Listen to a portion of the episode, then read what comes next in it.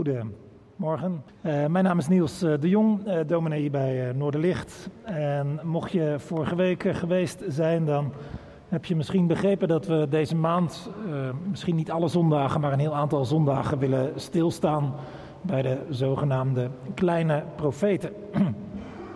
Dat zegt niets over hun lichaamslengte, maar dat heeft te maken met de grootte van hun boekje in de Bijbel. En daar zitten de, de prachtigste dingen bij, maar ook heel vaak heel lastige thema's die ze aansnijden.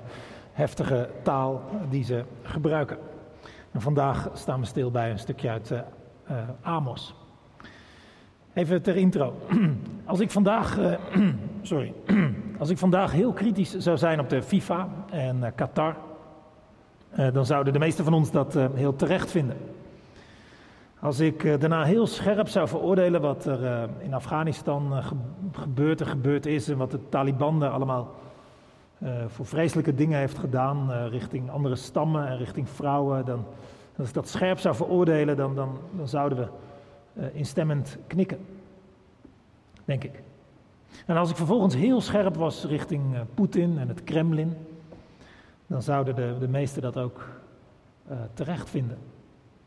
En ook als ik erbij zou zeggen dat God dit allemaal, al die dingen scherp zou veroordelen en zelfs bestraffen, dan zouden, vermoed ik, de meesten van ons daarmee wel instemmen. Hard, ja, maar rechtvaardig. Maar als ik vervolgens heel kritisch zou zijn over de misstanden in onze samenleving, en ik zou zeggen dat wij daar schuld aan hebben eh, en dat wij daarmee bloed aan onze handen hebben, dat God ons ook voor ons misschien wel een oordeel heeft klaar liggen, dan wordt het anders. Vervelender, ongemakkelijker. Nou, zoiets gebeurt in het boekje Amos. Hij komt bij de Israëlieten met een heel scherpe boodschap. En eerst over omliggende volken, over hun oorlogsmisdaden. Maar daarna wordt hij kritisch, heel kritisch, op die Israëlieten. En dat, dat, dat laatste vinden ze, vinden ze moeilijk, die, die Israëlieten. Het zijn woorden die ze, die ze nodig hebben, maar, maar, maar helemaal niet willen horen. En als wij die scherpe kritiek van Amos dan vandaag lezen, ja, dan kan het niet anders dat we daarmee kritisch naar onze tijd, onze samenleving en onszelf kijken. En dan zien we vast, dan horen we vast dingen die, die, die ongemakkelijk zijn of ronduit vervelend of ons helemaal niet gelegen liggen. En toch is het de moeite waard om ernaar te luisteren. Omdat die woorden niet alleen maar iets zijn over het verleden, maar ook gaan over het heden, over het hier en nu vandaag. Maar we lezen eerst maar die woorden van Amos uit de eerste twee hoofdstukken van zijn boekje. We lezen het niet helemaal, maar wel een groot gedeelte. Het begint zo. Hier volgen de woorden en visioenen van Amos, een schapenfokker uit Tekoa. Hij profeteerde over Israël toen Uzia in Juda regeerde en Jerobiam, de zoon van Joas, koning was in Israël, twee jaar voor de aardbeving. Dit is wat hij zei. De Heer brult vanaf de Sion. Hij gromt vanuit Jeruzalem. De weiden van de herders verdrogen. De top van de karmel verdord. Dit zegt de Heer. Misdaad op misdaad heeft Damascus begaan. Ze hebben een spoor van verwoesting getrokken door Gilead. En daarom zal ik mijn vonnis niet herroepen. Ik zal het paleis van Hazael in vlammen doen opgaan. Vuur zal de burchten van Benadad verteren. Ik zal de poorten van Damascus openbeuken. De koning van Bikat Amen zal ik ombrengen. En ook de heerser van Bet Eden breng ik om. Het volk van Aram gaat in ballingschap naar Ker, zegt de Heer. Dit zegt de Heer. Misdaad op misdaad heeft Gaza begaan. Ze hebben een heel volk in ballingschap gedreven en uitgeleverd aan Edom. En daarom zal ik mijn vonnis niet herroepen. Ik zal de muren van Gaza in vlammen doen opgaan. Vuur zal zijn burchten verteren. De koning van Asdod zal ik ombrengen en ook de heerser van Askelon breng ik om. Ik zal mij tegen Ekron keren. Tot de laatste man zullen de Filistijnen te gronden gaan, zegt de Heer. En dan volgt Tyrus, wordt aangesproken, vervolgens de Edomieten, daarna de Ammonieten, vervolgens de Moabieten. En dan pakken we de draad op in hoofdstuk 2 bij vers 4. Dit zegt de Heer. Misdaad op misdaad heeft Juda begaan. Ze hebben de wetten van de Heer verworpen en zich niet gehouden aan zijn geboden. De valse goden waar hun voorouders al achteraan liepen, hebben ook hen doen dwalen. Daarom zal ik mijn vonnis niet herroepen. Ik zal Juda in vlammen doen opgaan. Vuur zal de burchten van Jeruzalem verteren. Dit zegt de Heer. Misdaad op misdaad heeft Israël begaan. Daarom zal ik mijn vonnis niet herroepen. Ze verkopen de rechtvaardigen voor zilver en de armen voor een paar sandalen. Ze zijn erop uit de zwakken in het stof te laten kruipen en de machtelozen dringen ze opzij. Een zoon en zijn vader komen bij hetzelfde meisje en maken zo mijn heilige naam te schande. Ze strekken zich naast de altaren uit op kleren die ze in onderpand hebben. En in het huis van hun God drinken ze wijn die als boete was ontvangen. En toch heb ik ter wille van jullie de Amorieten uitgeroeid, die zo groot waren als ceders en zo sterk als eiken. Met wortel en tak roeide ik ze uit. Ik heb jullie uit Egypte weggeleid. Ik heb jullie veertig jaar lang door de woestijn gevoerd, opdat jullie het land van de Amorieten in bezit konden nemen. Sommigen van jullie maakte ik profeet, anderen Nazireër. Zo is het toch, Israëlieten, spreekt de Heer. Maar jullie geven de Nazireërs wijn te drinken en zeggen tegen de profeten. En tegen de profeten hebben jullie gezegd: jullie mogen niet profeteren. Daarom zal ik de grond onder jullie voeten doen kraken, zoals een kar vol schoven kraakt in zijn voegen. De snelste man vlucht dan te vergeefs. De sterke heeft niets aan zijn kracht. De krijgsheld redt zijn leven niet. Geen boogschutter houdt stand, geen hardloper ontkomt. Geen ruiter brengt het er levend vanaf. Zelfs de dapperste held zal naakt moeten vluchten die dag spreekt de Heer. Ik weet niet hoe het voor jou is, zo'n zo'n tekst. Ja, is niet echt een fijne boodschap voor uh, een zondagmorgen. Zo'n tirade van Amos over geweld en oorlogsmisdaden en onrecht en straf en oordeel en vonnis. Misschien kom je hier wel vaker en dacht je, poeh, dat is allemaal wel zwaar vandaag. Zou ik zeggen, klopt. Het leven is ook lang niet altijd licht en luchtig. Misschien uh, denk je voor het eerst, ben je hier voor het eerst en denk je, is, is dit maatgevend? Nee, normaal ben ik echt veel aardiger en vriendelijker. En misschien kijk je wel online. Nou ja, niemand die het ziet. Als je denkt, hmm, ik zet hem uit vandaag.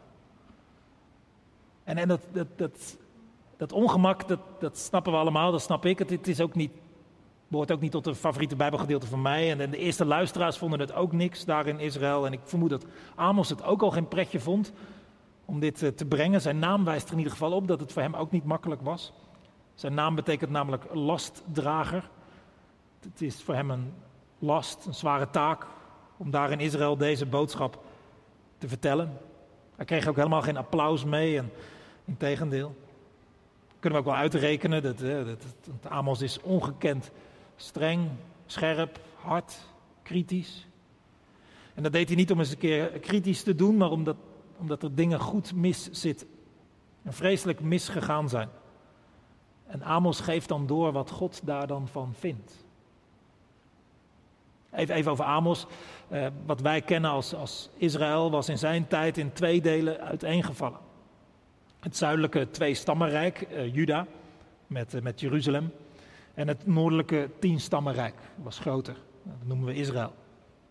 En Amos was een schapenfokker uit het zuidelijke tweestammenrijk. Ook nog een vijgenteler. En deze boer Amos was waarschijnlijk uh, welgesteld. En voor de handel was hij waarschijnlijk al vaker in dat noordelijke tienstammenrijk geweest. En nu kwam hij daar weer, maar niet voor de handel, maar om een boodschap te brengen. Geen fijne boodschap. Hij kwam om de Israëlieten ongezouten de waarheid te zeggen. En van oordeel en straf te spreken. En die boodschap van Amos die, die zit goed in elkaar. Hij heeft erover nagedacht. Zijn verhaal in hoofdstuk 1 en 2 is heel zorgvuldig opgebouwd. Het lijkt wel iets op wat, wat hedendaagse maatschappijcritici, hè, cabaretiers, ook doen. Als zij een verhaal vertellen, dan kan het soms een heel verhaal zijn, wat heel zorgvuldig is opgebouwd. En er zitten al links en rechts allerlei kwinkslagen in, maar op een gegeven moment is er een climax. En dan is, is, is, daar de grap of is daar het grote punt dat ze, dat ze willen maken. Nou, zo bouwt Amos ook zijn verhaal op. Elke keer komt er een andere, ander volk aan de beurt en elke keer begint dat met misdaad op misdaad. Heeft Nou ja, die en die begaan. En hij begint wat verder weg, het volk van Aram, dan de Filistijnen, Tyrus. Dan drie volken die wat dichter bij Israël liggen, in de verte zelfs wat familie zijn. Eh, de Edomieten, Ammonieten en Moabieten. En dan als zevende het volk dat wel heel dichtbij kwam bij Israël, hè, Juda, dat twee stammenrijk. Was van heel dichtbij ook familie. Als zevende. Dus die Israëlieten zullen gedacht hebben, oh nou ja, dat van Juda, dat was de climax. Dat zelfs Jeruzalem niet veilig is, blijkbaar, als God ernaar kijkt. Want wat zeven, dat, ja, dat is het getal waarmee het af is, waarmee het compleet is, waarmee het rond is. Zo is dat vaak in de Bijbel. En waarschijnlijk konden die Israëlieten dus wel instemmen met die eerste rondes van kritiek van, van, van, uh, van Amos. Hard en scherp, maar terecht. die, die boer uit Juda, die, die zegt het maar wel mooi. Recht voor zijn raap. Ook, ook eigenlijk wel goed dat er iemand is die dit soort dingen gewoon durft te zeggen. Zoiets, denk ik. En, en, zoals ik aan het begin al zei, wij, wij kunnen ons ook wel inleven in die eerste rondes van kritiek tegen die volken. Maar dan gaat het over vreselijke oorlogsmisdaden. De, de, volken hadden hele volkstammen uitgeroeid of, of verplaatst of in ballingschap of in gevangenschap gezet of steden verbrand, zwangere vrouwen leed aangedaan, noem maar op, vreselijkste dingen. En de boodschap van Amos is dan richting die misdaden tegen de mensheid. God zit dat niet door de vingers te kijken. God zal het oordelen als volken zo met mensen, met Gods mensen omgaan. En dat zegt ons, als wij oorlogsgeweld zien op het nieuws, of van horen van geweld tegen burgers, als we lezen van onschuldige slachtoffers, van misdaden tegen de mensheid, of dat nu door Rusland wordt gedaan, of de Taliban, of door het Westen. Dan leren we van Amos dat God dit scherp veroordeelt. Dat God dit niet zal laten lopen, maar zal vonnissen. Want God doet recht. En goddank zou ik zeggen, doet God recht. Je moet er toch niet aan denken dat al die oorlogsmisdadigers, al die misdaden tegen de mensheid, alle terreur, dat die ongestraft zal zijn en blijven. Het zou toch een vreselijke klap in het gezicht zijn van al die mensen die te lijden hebben, al die slachtoffers. Al die mensen die, die een lief gehad hebben. Nee, God dank. God komt erop terug en doet recht.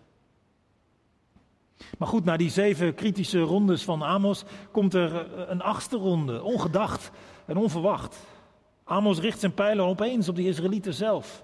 En niet zomaar even een klein kritisch zinnetje, nee, de meeste kritiek krijgen zij te verduren. En die kritiek komt helemaal niet gelegen. Want het ging voor de Israëlieten net goed bij hen.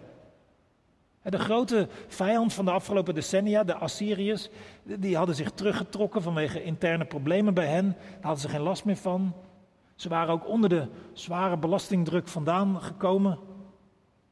En ze, waren zelf onder leiding van koning Jerobeam II eh, redelijk succesvol geworden op het, op het, op het slagveld.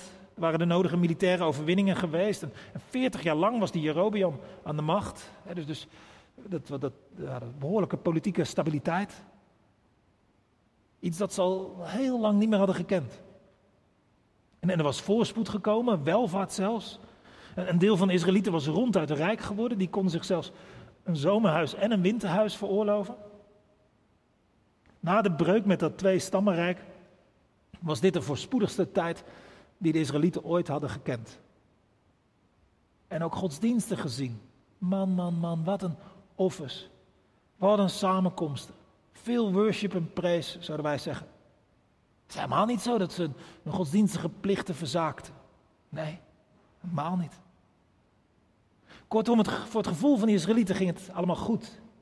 En wat werden ze gezegend. En wat hadden ze de win mee en wat betaalden ze dat terug met een hoop godsdienstigheid. Maar Amos laat geen spaan heel van die Israëlieten. Zijn boodschap is dat, als je er verderop nog zou lezen, dan zou hij die, die worship en praise van die Israëlieten, die kon God niet aanhoren. En die offers, die, die, die, die talloze offers, die hoefde God niet. En de godsdienstigheid kon hij ook al niet waarderen. Want het, het was hypocriet. En Amos boodschap is dat ze onrecht in stand houden en zelfs actief bevorderen. Dat ze bloed aan hun handen hebben. En de dingen die Amos hier in hoofdstuk 2 ook noemt, die liegen er niet om. Hè? Ook de Israëlieten stapelen misdaad op misdaad. Ze buiten de armen uit, ze duwen de machtelozen opzij. De zwakken laten ze in het stof kruipen. Onzedelijkheid, ontucht door, door vader en zoon tegelijkertijd, noemt Amos ook nog. En de mensen drinken zich dronken van wijn dat gegeven was door anderen om, om boete te doen. Amos heeft niet zomaar wat kritiek in het algemeen, maar heel concreet is die. Wijst hij aan waar het mis zit. En het zit bij de Israëlieten goed mis. Allerlei plekken. En Amos zegt erbij, terwijl God jullie zoveel gegeven had. Hij heeft zoveel voor jullie gedaan. Hij heeft jullie bevrijd, beschermd, geleid, geholpen. En dat, dat beantwoorden jullie met huichelarij en leugens en bedrog en ontucht en onrecht. En dus klinkt de waarschuwing van Amos. Ja, dat gaat God ook vonnissen.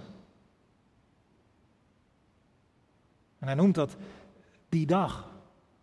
Daar eindigt het, het, stukje mee. Je zou er zo een beetje overheen lezen. Maar die dag, dat, dat was voor, voor de mensen toen een bekende uitdrukking. Dat was de dag van de Heer, de, de, de oordeelsdag, zouden wij kunnen, kunnen zeggen. De Israëlieten hielden daar wel rekening mee, met, met zo'n dag dat, dat God eens flink zou oordelen en, en recht zetten. Ze zagen er zelfs naar uit, want ja, op die dag zou in hun idee God de volken rondom wegvagen. En zij zelf zouden natuurlijk gevrijwaard worden van het oordeel, want ja, zij waren Gods eigen volk dat nooit te gronden zou kunnen gaan. En uh, kijk maar hoe goed het nu al ging, hè? al die welvaart en godsdienstigheid. Ja. Maar Amos geeft een hele andere invulling aan die dag. De Israëlieten zouden helemaal niet bijvoorbeeld veilig zijn op die dag. Want God zou het gedane onrecht rechtzetten en de grote zonde van de Israëlieten bestraffen. Wat, wat, wat zijn er dan precies die, die grote zonden van die Israëlieten? Nou, als ik het probeer te categoriseren, dan, dan, dan, dan kan ik drie dingen onderscheiden die in dat boekje en ook in het stuk wat wij gelezen hebben steeds ziet terugkomen. Als eerste de scheve verhoudingen ongelijkheid. Het onrecht in die samenleving daar. Hè? Dat, dat, die, dat die rijkdom en die voorspoed, die, die, was vooral voor die stedelijke elite. Maar vele gewone mensen in stad en deelden daar niet in. En het tweede was, was een, een valse gerustheid. Ze waren afstammelingen van Abraham, dus ja, wat zou hen kunnen overkomen? Wat ze ook deden, het kon met hen niet verkeerd aflopen. Valse gerustheid. En als derde hun hypocriete gezond, godsdienstigheid. Uiterlijk gezien, ja, fantastisch allemaal. Maar het stond, stond los van de rest van hun leven. Stond los van hun zaken doen. Van wat ze uitspookten onder de lakens. Wat, van, van het besparen op arbeidslonen bijvoorbeeld. Eh, nou ja, al dat onrecht in stand houden. Dat, dat hadden ze helemaal, die dingen hadden ze helemaal losgeknipt van hun godsdienstigheid. En als wij dan naar die drie dingen kijken, dan in de spiegel kijken naar ons, onze tijd, onze samenleving, onszelf. Wat zien we dan? Het eerste punt, scheve verhouding in de samenleving. Kennen wij ook wel, toch? dat de armen het minst geprofiteerd hebben van de welvaart van de afgelopen jaren en nu toch het meeste last hebben van de kostencrisis. En als je aan de goede kant zit, heb, je daar last van? Of niet zo erg? Want ja, wij zitten aan de goede kant gelukkig. Of erger nog, bevorderen we het wellicht, die scheve verhoudingen. Bijvoorbeeld als we weten of kunnen weten dat bepaalde kleding mensen doet lijden. Of dat we weten dat sommige winkelketens een zeer onrechtvaardig verdienmodel hebben. Of als we weten of kunnen weten dat, dat bepaalde bezorgers ver onderbetaald worden. Of als we weten of kunnen weten dat ons inkoopgedrag de scheve verhoudingen in de wereld, in ons land, bevordert. Dan, dan zijn deze woorden van Amos toch ook voor ons. En dan moeten we die woorden toch te harte nemen. En over dat tweede eh, punt, de valse gerustheid. Ik las pas van een documentairemaker, die, die, die, het ging over ergens over, over de klimaatramp die zich voltrekt. En, en, en die, die documentairemaker was geschrokken van hoeveel mensen dachten, ja maar ons in Nederland, ach, natuurlijk hoe erg het ook wordt. Wij hebben toch de delta werken en anders doen we er nog een schepje bovenop. En ons kan toch niks overkomen. Ja. En dat, dat, wat kan ons overkomen gevoel, dat, dat, dat kan ook liggen op hè, de, de, de instortende markten of, of terreur. Of, of, weet dat is altijd ergens anders in de wereld. Dat, dat is nooit bij ons. Wat kan ons overkomen? Zou dat ook niet valse gerustheid kunnen zijn? En als dat zo is, moeten we dan niet die woorden van Amos te harte nemen? Hypocriete godsdienst. Het derde. Godsdienst die losstaat van de keuzes op je werk. Godsdienst die niets te zeggen heeft over wat je uitspookt met je geld en tijd en seksualiteit. Godsdienst die gaat over wat goed voelt. Gaat over de zondag, over spirituele zaken. Maar losstaat van je keuzes. En religie kan daar altijd zomaar in ontaarden. Ook bij ons toch? Als dat zo is, als je dat herkent, ja, dan, dan, dan doen we er goed aan om die woorden van Amos te harte te nemen. Want uit die woorden van Amos blijkt dat God daar wat van vindt, van deze fouten. We worden, worden, worden misdaden genoemd, deze dingen. Dat is een groot woord. Waarom ziet God dat als misdaden? Omdat hij hart heeft voor de slachtoffers. Voor de machtelozen, voor de zwakken, voor de armen, voor mensen die uitgebuit worden, mensen die geen kans krijgen. Want God geeft om recht, om rechte verhoudingen, om eerlijkheid. En God dank is hij zo. En hij verwacht van zijn mensen dat ze hetzelfde hart zullen hebben. En dat verwacht God ergens van iedereen. Ook van mensen die zijn woorden niet kennen. Daarom kan Amos ook die volken aanspreken, volken die, die Gods woorden niet kenden. Kan hij hen aanspreken op hun keuzes, want zij konden heus wel weten dat mensenrechtsschendingen, oorlogsmisdaden niet konden. Dat dat fout was, dat dat misdadig was. Maar de mensen die Gods woorden wel kenden, de Israëlieten, ja, die, daar verwacht God nog wel wat meer van. Nog wel weer meer rechten, gerechtigheid en inzet daarvoor. En dat zegt ons hè, dat als wij ik weet niet in hoeverre je op de hoogte bent van Gods woorden, maar als, als je daarvan op de hoogte bent. En, en toch drukker bent met je eigen voorspoed en welvaart en met je eigen welzijn, met je eigen gemak, ook als dat ten koste gaat van anderen, dan vindt God daar wat van. En daar zegt hij dus iets van. Via Amos en via andere Bijbelgedeeltes, via Jezus. Die zijn allemaal scherp op dit soort dingen. En nee, het, het, zijn geen dingen die we graag lezen of horen, maar misschien wel nodig hebben om te horen. En ook met enige regelmaat. Ik, ik heb het wel nodig om daar elke keer weer aan herinnerd te worden. Want voor je het weet ben je met hele andere dingen bezig, toch? En dan heb je af en toe zo'n kritisch woord nodig. Iets wat je leest of wat je hoort of wat je ziet. Want als je dat niet, als je daarvoor afsluit, dan word je meestal geen beter mens van, toch? We hebben het nodig, toch? Dit soort kritische, ongemakkelijke, vervelende woorden. En ja, dat heeft, tot gevolg dat je leven ingewikkelder wordt, ja. Als je de Bijbel leest, als je in het spoor van Jezus wil gaan, dan wordt je leven ingewikkelder. Heeft tot gevolg dat je minder gemak hebt, dat je veel langer doet over je inkopen, of dat ze meer geld kosten, of dat je minder vaak weg kan, of dat je niet af kan sluiten van mensen die, die hulp nodig hebben, of dat, dat, je stemmen hoort van, van mensen die beroep doen op je medelijden. Nee, die Amos, die profeten en ook Jezus, die helpen niet om je leven gemakkelijker te krijgen. Maar die profeten helpen wel om je geweten te horen. Zoals Martin Luther King ergens heeft gezegd, dat ons geweten ons vraagt naar wat juist is. Volgens Martin Luther King zijn er ook andere dingen in ons die vragen naar wat veilig is. Of die vragen naar wat handig is. Of die vragen naar wat je populair maakt. Martin Luther King zegt dan, en er komt een tijd dat we een positie moeten innemen die nog veilig, nog handig, nog populair is. Maar die we moeten innemen omdat ons geweten zegt dat het juist is. Een profeet als Amos helpt ons dus niet om populairder te worden. Die verhindert ons om altijd maar op safe te spelen. En die, maakt ons leven ook, die helpt ons ook niet om handigere keuzes te maken. Maar dus wel om te ontdekken wat juist is. En daar is het Amos in te doen. En daarom is dat boekje in de Bijbel terechtgekomen. In de hoop dat wij ontdekken wat juist is. En dat we dat zullen gaan doen. In de hoop dat we zullen veranderen. Want daar is het die kleine profeet en ook de grote altijd om te doen. Ook al spreekt hij van oordeel, dat is niet zomaar een voorspelling. Dat is veel meer een waarschuwing. En als er niks verandert, dan gebeurt dat. In de hoop natuurlijk op ommekeer, op inkeer, op verandering. Dat zit altijd achter die scherpe kritiek, die, die, die shocktherapie van de, van de profeten. De hoop op verandering.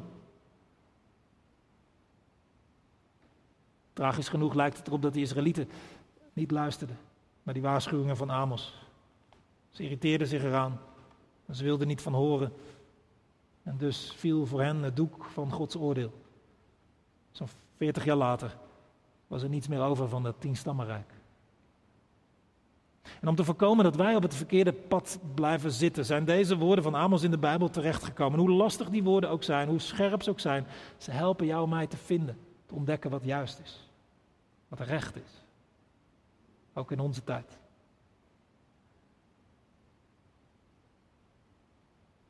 Wat ook helpt om naast Amos Jezus te horen. Niet dat Jezus' woorden nou makkelijker of geruststellender altijd zijn. Nee, Jezus heeft het over je naaste liefhebben als jezelf. Je mantel weggeven als je er twee hebt. De roepende, zwakke, hulpeloze, daar medelijden mee te hebben. En dat soort dingen meer. Jezus' woorden maken ook onrustig. Jezus' woorden helpen je helemaal om je, om je stem van je geweten te horen. Net als Amos kon Jezus ook scherp uit de hoek komen. Vooral ook precies op die drie categorieën, hen die onrecht deden, die vals gerust waren. En tegen hen die wel heel godsdienstig leken, maar ondertussen.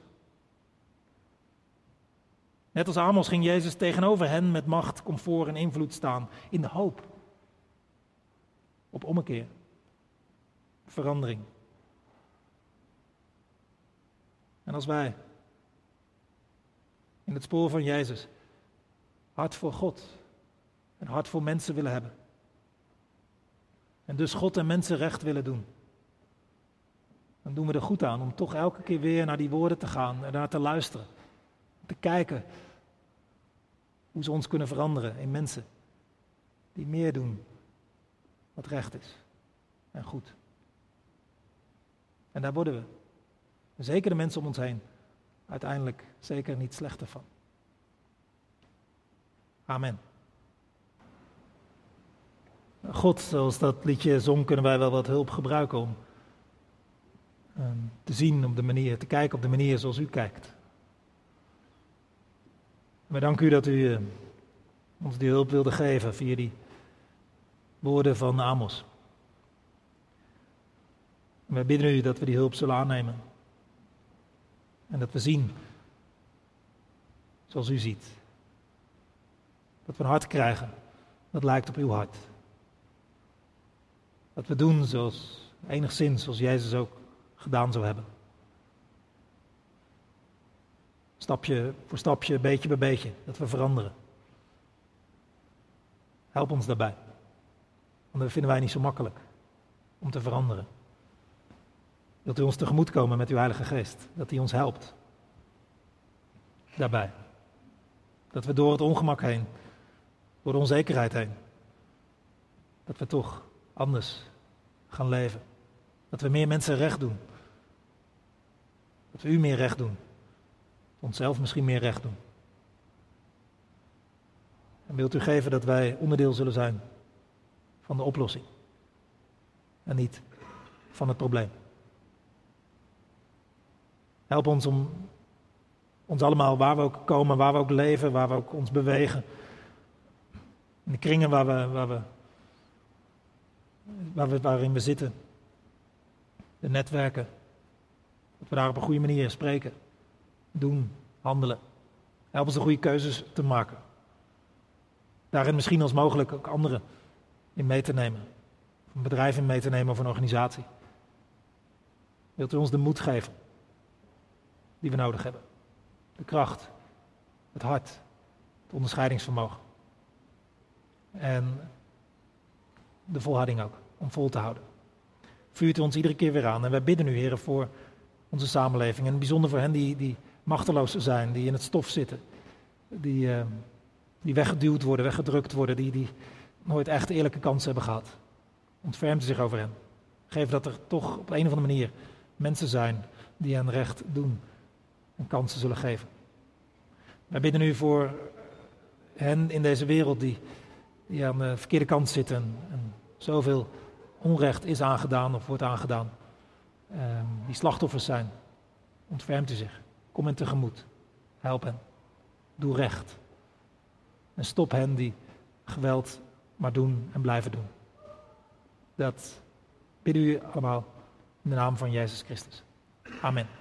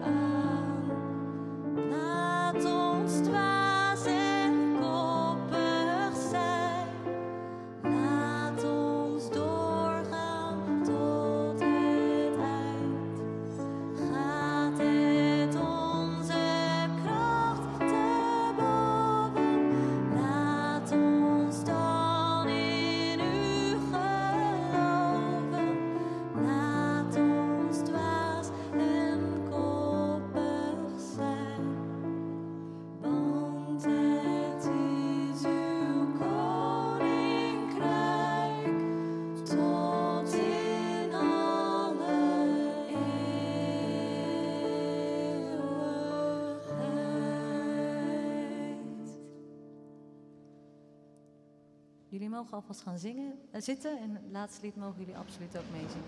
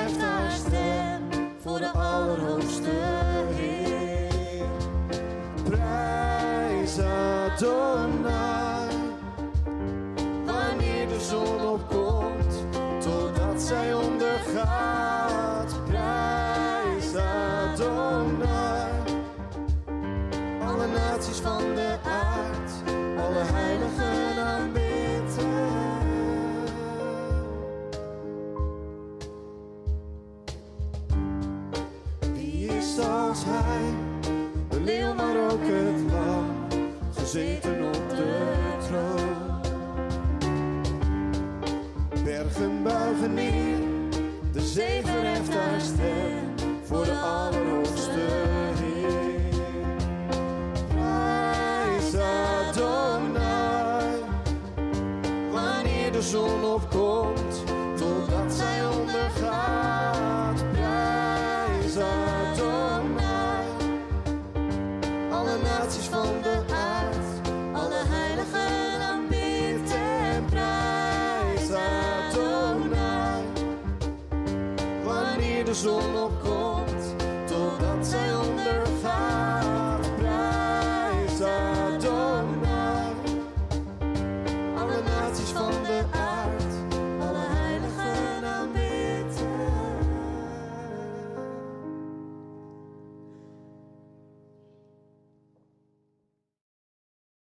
En voor nu en voor de komende tijd, wie je ook bent, waar je ook weer heen gaat, ga niet zonder de zegen van de Heer.